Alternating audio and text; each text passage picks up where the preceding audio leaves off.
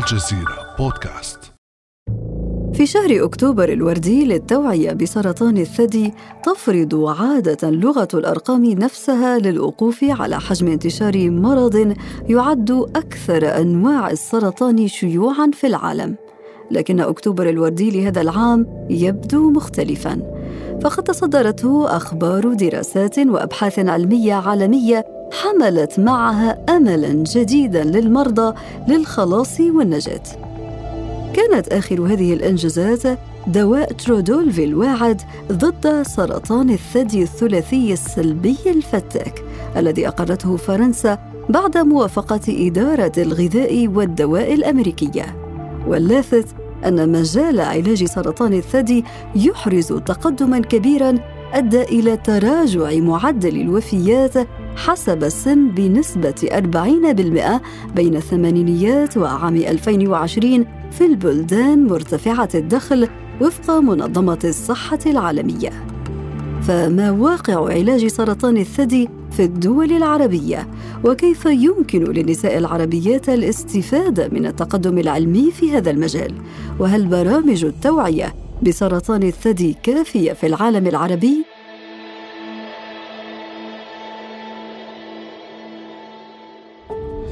بعد أمس من الجزيرة بودكاست أنا أمال العريسي.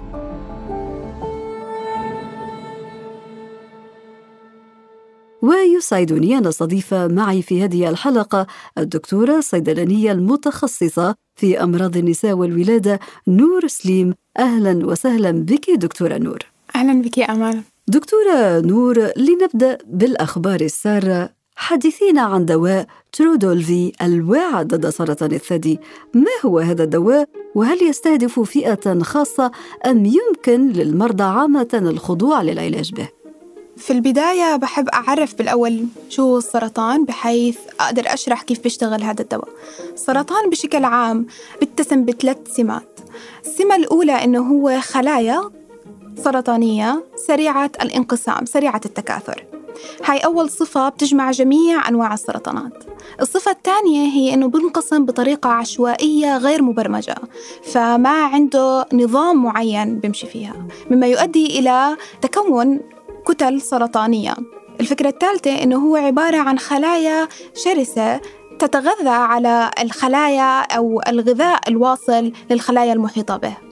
سرطان مثل سرطان الثدي يسمى سرطان الثدي لأنه مصدره كان الثدي. ففعليا كانت فكرة العلاجات بالأول أو زمان كانت تتمحور حول عملية الاستئصال أو عملية العلاج الكيماوي وممكن كمان الإشعاعات. كانت إحدى المشاكل بهاي العلاجات مثل العلاج الكيماوي على سبيل المثال إنه هو غير متخصص.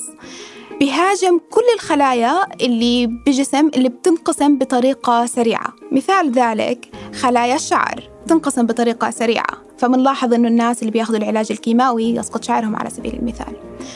وبهذا اكتشفنا أنه الآثار الجانبية للعلاج الكيماوي قد تكون كبيرة أو غير متخصصة. العلم تطور خلال آخر عشر سنين إحنا في نهضة علمية فعلياً. صرنا نفكر بطرق علاجات متخصصة أكثر تختص وتستطيع التعرف على الخلايا السرطانية ومهاجمتها بدقة. سرطان مثل سرطان الثدي اكتشفنا مثلا في وقت قريب فعليا إنه هو بتأثر بالهرمونات الأنثوية مثل البروجسترون والاستروجين هلأ إذا كان بتأثر فعلا بالبروجسترون والإستروجين بنصير نسمي هاي الخلايا بإنها خلايا إيجابية للإستروجين معناها تتفاعل مع هذا الهرمون. وبذلك كانت طريقتنا إنه نوقف استقبال هاي الخلايا لهاي الهرمونات. هذا كمان أيضا كان في السابق. حاليا مثل الدواء اللي تفضلتي فيه حاليا بيشتغل بطريقة مبتكرة. هلأ هو عبارة عن مزيج من دوايين. علاج كيماوي بالإضافة إلى أجسام مضادة. الأجسام المضادة هاي قادرة على التعرف على الخلايا السرطانية المتخصصة بالثدي والارتباط بها. هذا الجزء الأول من الدواء. الجزء الآخر من الدواء هو علاج كيماوي. هلا مجرد ما إحنا تعرفنا على هاي الخلية ما تعرفنا على أي خلايا أخرى غيرها الأجسام المضادة حتسمح للدواء العلاج الكيماوي بالدخول إلى داخل الخلية والنواة وتدمير الحمض النووي اللي فيها فبيمنعها فعليا من التكاثر والانقسام. يعني بلغة أبسط دكتورة نور يعني هذا الدواء هذا الإنجاز العلمي الجديد يستهدف مباشرة الخلايا السرطانية ويختصر على المريض الطريق. أنت تحدثت عن كلمة جميلة تبعث الأمل دكتورة نور وهي أننا نعيش منذ عشر سنوات نهضة علمية في هذا المجال ولا شك اذا أن هذا الدواء ترودوفلي الذي أقرته إدارة الدواء والغذاء الأمريكية ليس الإنجاز العلمي الوحيد. حدثينا عن بقية الإنجازات. هنالك فعليا إنجازات ضخمة بهذا المجال، العلاج الإشعاعي، هناك كثير من الدراسات تثبت أننا يمكن أن نقلص عدد العلاجات الإشعاعية، إضافة إلى ذلك لدينا إنجازات حاليا في فرنسا وما إلى ذلك تعنى بالعلاج المناعي، هلا واحدة من النقاط أيضا التي اكتشفت حديثا حديثا جدا فعليا بعالم السرطان أن كيف لهذه الخلايا أن تهرب من جهازنا المناعي؟ جهازنا المناعي عادة لديه القدرة على التعرف على أي خلية تخرج خارج المسار الطبيعي؟ فلما اكتشفنا هذا الاكتشاف أنه الجهاز المناعي غير قادر على التعرف على هذه الخلايا السرطانية صار لدينا إنجازات حديثة بخلايا أو بطرق تحفز الخلايا المناعية من أجسادنا ذات نفسها على التعرف على الخلايا الخلايا السرطانية ومهاجمتها. فأيضا هذه الأدوية وهذا النوع من العلاج يختصر الكثير على المرضى يختصر عليهم الكثير من الآثار الجانبية المرتبطة بالعلاج الكيماوي في السابق. وهناك أيضا إنجاز تم الحديث عنها في الفترة الأخيرة دكتورة نور هو تقليص مدة التعرض أو العلاج بالعلاج الإشعاعي لفائدة المرضى لمدة خمسه أيام، فهل هذا يعطي النتيجة نفسها؟ لا فعليا هذه إحدى الدراسات أيضا التي نشرت حديثا. اختصرت هذه الدراسة بأن يمكننا اختصار 24 جلسة من العلاجات الأسبوعية على مدار طويل بخمس جلسات مستمرة وراء بعضها بحيث أنه نخفف المدة مدة التعرض للإشعاعات لدى المريض. ولكن طبعا تعرض المريض أيضا لآثار جانبية من نوع آخر مثل حروق في الجلد وما إلى ذلك. لكل شيء فائدة وخطورة الخطورة وهذا الشيء يكمن فعليا بتقديرات الدكتور المصاحب للمريض. فكل هذه الدراسات الحديثة هي عبارة عن بارقة أمل أو طريق فعليا جديد لتوسيع مداركنا اتجاه سرطان الثدي وجميع السرطانات الأخرى وتغيير الفكرة المنتشرة حاليا بأنه إنهاء للحياة. هذه الفكرة الرائجة التي تحدثت عنها دكتورة نور تقودنا إلى التساؤل عن كيفية استفادة النساء العربيات من هذا التقدم العلمي في مجال علاج سرطان الثدي. فعليا لدينا الكثير من العلاجات الجديدة والمتطورة في العالم العربي نستقبلها طبعا من الخارج. ولكن المشكلة أو التحدي الكبير للقطاع الصحي في الوطن العربي يكمن في المجتمع ذات نفسه وفي الأشخاص والنساء ذات نفسهم. نجد أن عدد النساء المتقدمات للفحوص هم عادة النساء الذين وصلوا لمرحلة انتشار كبيرة بسرطان الثدي. ربما هذا بسبب ما يقال عنها ستيغما وصمة العار المرتبطة بهذا المرض. ربما أيضا بوجودها بمكان حساس يجعل النساء أقل رغبة بالتعرض أو الفحص الدوري له. وهذا يؤدي إلى نقص أو شح في الأحصائيات المتعلقة بالإصابات بهذا المرض في الدول العربية. وبالضبط هذا ما تحدث عنه الدكتور محمد التامر الطبيب الجراح المتخصص في رعاية المصابين بسرطان الثدي في نيويورك. لنستمع دكتورة نور. الأمراض بالعالم العربي مرض السرطان الثدي وامراض بالعالم العربي بيحصل آه، بعمر صغير وعادة آه، بيكون خبيث أكثر من اللي بيحصل آه، بالعالم الغربي. مش عارفين لأي سبب هذا الشيء يحصل لكن هالأرقام رح تبلش تطلع هلأ حاليا وإن شاء الله بيكون عندنا إحصائيات واضحة أكثر. برأيك يا دكتورة نور كيف يؤثر نقص الإحصائيات أو انعدامها حتى في بعض الدول العربية على سير العلاج؟ بدرجة كبيرة فعليا بدرجة كبيرة. عندما نرى أن المعظم مجتمع النسائي في الوطن العربي لديهم تخوف من الفحص المبكر ينتج ذلك على وصول المرض إلى مراحل متقدمة وانتشار مستعصي وهذا ما يجعل نسب العلاج أقل في العالم العربي. يعني نسب العلاج في العالم المتقدم قد تكون أفضل ليس بسبب توافر الأدوية فقط إنما بسبب وصول النساء إلى مراكز الرعاية الصحية بمراحل مبكرة مما يمنحهم فرصة العلاج وتلقي العلاج الذي يؤدي إلى الشفاء التام. في حيث أنه الوصول بمراحل متأخرة قد يجعل الشفاء مرحلة صعبة.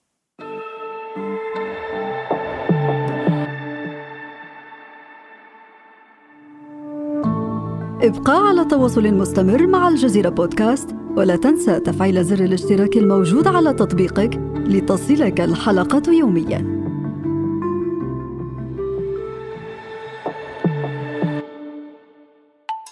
هو يجعل الشفاء صعب في حال أنه النساء جاءت في مرحلة متقدمة لتلقي العلاج والحال أن هذا المرض انتشر في أجسادهن.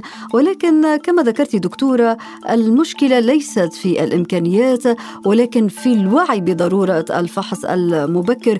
ولكن ربما هذا يحيلنا إلى الحديث عن جانب آخر كما يقال أن الجانب النفسي وقوة المرأة التي تجابه هذا المرض وتريد أن تشفى منها هي الأهم وبالتالي هنا نتحدث عن الجانب النفسي لنستمع في هذا السياق إلى الشابه الاردنيه ميسة البرماوي بعد رحلة علاج امتدت ثلاث سنوات من هذا المرض. كثير في ناس ما بيعرفوا طبيعة المرض آه، ولا بيعرفوا كيف يتعاملوا مع مريض السرطان ولا بيعرفوا كيف شعوره الداخلي بيكون. لأنه كتير صعب مريض السرطان إنه يعبر عن اللي جواته. لأنه آه، أول شيء المرض هذا كتير صعب. يعني ما في مجال إنه يستخفوا فيه ولا يستهتروا فيه. الإنسان بيشعر إنه نهاية الدنيا. هو مش بالطبيعة نهاية الدنيا. ممكن إنه يكون بداية يعني. وأكيد في ناس بيتعافوا منه. دكتورة نور ما هي الطريقة الأمثل للتعامل مع مريض هذا السرطان الثدي؟ وقلت مريض هنا لأن هذا المرض يصيب الرجال أيضا أليس كذلك؟ صحيح صحيح تماما. هو يصيب الرجال والنساء هو ليس متخصص ابدا في النساء فقط إنما شائع أكثر في النساء بطبيعة اختلاف الكتل والهرمونات لدى النساء. ما هي الطريقة التي ترينها مناسبة للإحاطة والتعامل مع المصابين بهذا المرض؟ هلا مبدئيا نحن عن جد فعليا في حاجة لتغيير نظرة المجتمع للسرطان بشكل عام. السرطان كما قالت هي ليست نهاية الدنيا في معظم الحالات. وجود أصلا الكتل بحد ذاته لدى المرأة هي ليست نهاية الدنيا. الاكتشاف المبكر له في مراحله الأولى يغير هدفنا نحو العلاج يوصلنا لمرحلة من العلاج إلى الشفاء التام والمتابعة الدورية فقط من بعده. ففهمنا لهذه المعلومة أنه ليس كل مريض سرطان هو أحد الأشخاص الذين استقبلوا رسالة الموت مبكرا. هذا فعليا ليس المعنى الحقيقي في هذا الزمان 2021 تغيرت الصورة كثيرا تغيرت سبل العلاجات كثيرا. حتى الصورة النمطية للعلاج يعني حاليا لو بنسمع حدا بلش علاج كيماوي بنتخيل إنه خلص هو مبدئيا منهار. بس فعليا مش هي المعلومة الصحيحة. نعم أنا ما بدي أقلل من المعاناة مرضى السرطان. فعلا في كثير من العلاجات العلاجات الصعبة ومشوارها صعب ولكنها كلما ازدادت صعوبة كلما كان لدينا الأمل فعليا بالعلاج. الأشخاص الذين يعني نعطيهم علاجات أخف قد يكون نسب شفائهم أقل. كمان كما ذكرت أن الأدوية حاليا الأنواع الجديدة من الأدوية بعيدا عن العلاج الكيماوي مثل العلاج المناعي وما إلى ذلك كل هذه الأدوية تعطي لنا الأمل بأن المريض قد يمارس قد يكون على قدرة لممارسة حياته الطبيعية خلال سنوات العلاج. كما تفضلت السيدة هو قد يكون بداية فعليا. لدينا الكثير من أنواع السرطانات التي تحدث على سبيل المثال في مراحل الطفولة ومن ثم الشخص يمارس حياته بطريقة طبيعية من بعد العلاج. فالصورة النمطية أنه هذا الشخص مصاب بسرطان يا حرام حيموت هي معلومة خاطئة وخرافة فعليا. وأكيد مرضى السرطان آخر شيء بتمنوه إنهم يستقبلوا مثل هذا التعامل من الأشخاص اللي حواليهم. يعني هو المرض صعب هذه حقيقة ولكن رسائل المحيطين بالمريض ربما تزيد الأمور صعوبة.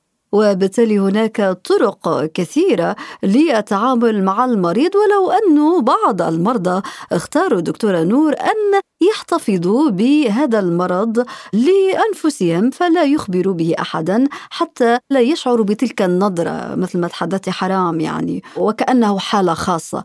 هو مرض مثل كل الأمراض لا نقلل من صعوبته ولكن هناك تطور يتماشى مع مواجهة هذا المرض. كل حالة يتم التعامل معها بطريقة معينة. هذا يقودنا إلى التساؤل عن التوعية في العالم العربي. إذا كنا نتحدث عن هذه النظرة التي لا تزال مستمرة فهل هي كافية؟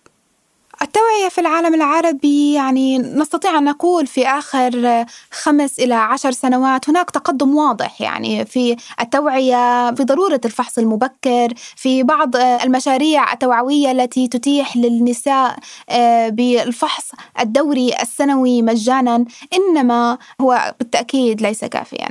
نحن نحتاج ليس فقط توعية بالمرض بحد ذاته نحن نحتاج توعية المجتمع من رجال ونساء والرجال أولا بضرورة تحفيز النساء المحيطين بهم بضرورة وأهمية الفحص الدوري.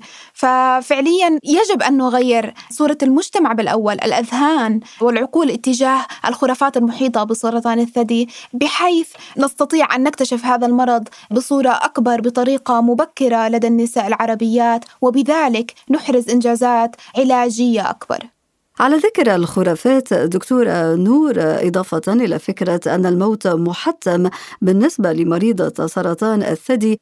هناك بعض الخرافات الأخرى مثل أن هذا المرض معدي أن المرأة المصابة به انتهت مهمتها في الحياة حتى أنهم أحيانا يفصلوا عن أبنائها. فما رأيك في كل هذه الأمور؟ هلا بطبيعة الحال المرض غير معدي. لدينا بعض أمراض السرطان ينشأ بسبب عدوى فيروسية ولكن هذا واحد من أصل 200 مرض آخرين ولكن مرض سرطان الثدي أبدا ليس كذلك. كما تفضلت سابقا يعني نحن نعرف مجتمعنا الكثير من النساء ما زالوا عاملات ما زالوا على رأس عملهم ومصابون بهذا المرض. لدينا الكثير أيضا من الفنانات استمروا بممارسة حياتهم كاملة خلال تعرضهم للعلاج من هذا المرض. ففعليا النساء المصابات بهذا المرض يحتاجون طبعا الدعم من العائلة أولا ولكنهم أبدا لم تنتهي مهمتهم. في هذا السياق دعينا نعرج دكتورة نور على الأعراض الشائعة لهذا المرض حتى نترك جانبا كل هذه الخرافات. في البداية يعني بحب أحكي أنه فكرة الأعراض تتمحور حول أن لا يوجد أعراض أبدا إلى مرحلة الأعراض الظاهرة مثل اختلاف مثل وجود كتل اختلاف لون بشرة الثدي اختلاف لون الحلمة أو حجمها اختلاف الأبفرازات. كل هذه أعراض شائعة. ما يدعو للأمل وما يدعو النساء جميعا للتشجع. بالفحص الدوري هو فكرة أنه ليس كل كتلة تظهر بالثدي هي كتلة سرطانية. 90% من الكتل التي تظهر بالثدي هي ليست سرطانية. إما عبارة عن كتل ليفية نتركها أو يعني كتل التهابية تذهب بمضاد حيوي وما إلى ذلك. فليس كل كتلة تعني أنا مصابة بالسرطان إنما كل كتلة تعني أنا يجب أن أعمل فحص دوري بالماموجرام أو غيره. ركزنا في هذه الحلقة دكتورة نور على العلاج على أن هناك أمل كبير للوصول إلى نسب شفاء كاملة وتامة وعلى ضرورة أن تعي المريضة في حد ذاتها أهمية الفحص المبكر لتتفادى أي تعقيدات أو إشكاليات أخرى تعثر من طريقها إلى الشفاء وبالتالي هل هناك طرق للوقاية قبل أن نتحدث عن العلاج؟ طبعا هنالك طرق للوقاية. مبدئيا الحفاظ على نظام صحي تخفيف من الوزن وما لا ذلك كل هذه يمكن أن تخفف من الإصابة بسرطان الثدي. الأهم من ذلك هو المتابعة مع الدكتور في حال استخدام النساء للأدوية الهرمونية. هذه ممكن أن تزيد من عرضة المرأة للإصابة بسرطان الثدي. التدخين الكحول وما لا ذلك كل هدول يؤدوا إلى زيادة نسبة الإصابة. بالإضافة إلى العامل الوراثي. شغلة من الأشياء اللي بحب دائما أنوه عليها إنه إحنا عادة بالفحص الدوري بنفحص النساء أو بننصح النساء اللي فوق العمر الأربعين بالفحص السنوي بالماموجرام وما إلى ذلك. ولكن النساء اللي لهم حدا من قرابتهم أصيب بسرطان الثدي على فرض أن الأم مثلا أصيبت بسرطان الثدي في عمر ال 35 دائما ننصح بناتها بأنهم يبلشوا بالفحص الدوري من عمر أقل بخمس سنوات من وقت الإصابة. يعني من عمر الثلاثين ببلشوا هم يفحصوا دوريا. ففكرة الفحص الدوري بحد ذاته هي وقاية. ربما هذا الفحص المبكر أكثر من وقته في حال وجود حالات وراثية في العائلة. قد يدفع بعض النساء إلى دخول في مرحلة من الوسواس والخوف الأوفر كما نقول من هذا المرض ولكن تبقى الوقاية هي أفضل طريق لتفادي الإصابة بهذا المرض الذي تقدم فيه العلاج بشكل كبير. وصل إلى حد الشفاء التام. كما ذكرنا حلقة بعثنا فيها الأمل والتفاؤل وكلنا ثقة في وعي النساء والرجال كذلك وكذلك في التقدم العلمي للوصول إلى أكثر أبحاث وإنجازات علمية تقطع مع هذا المرض. هلا فعليا يعني يجب أن يكون هناك توازن بين الوسواس القهري المستمر اتجاه هذا المرض. تحديدا إذا كان في حدا من العائلة أصيب بهذا المرض وأكيد كانت الرحلة غير سهلة وغير سلسة. ولكن يعني دائما زي ما قلنا العلم بتطور. الشيء اللي عاشته والدتك قبل عشر سنين على الأكيد لن تعيشيه أنت في هذا العمر. فلأجل هذا لأجل أن لا تعيشيه نحن ننصح دائما في الفحص المبكر. وكلنا أمل في ذلك وفي وعي سيدات العربيات وكذلك كلنا الثقه في تقدم العلم. الدكتورة الصيدلانية المتخصصة في أمراض النساء والولادة نور سليم شكرا جزيلا لك. عفوا أهلا وسهلا. كان هذا بعد أمس.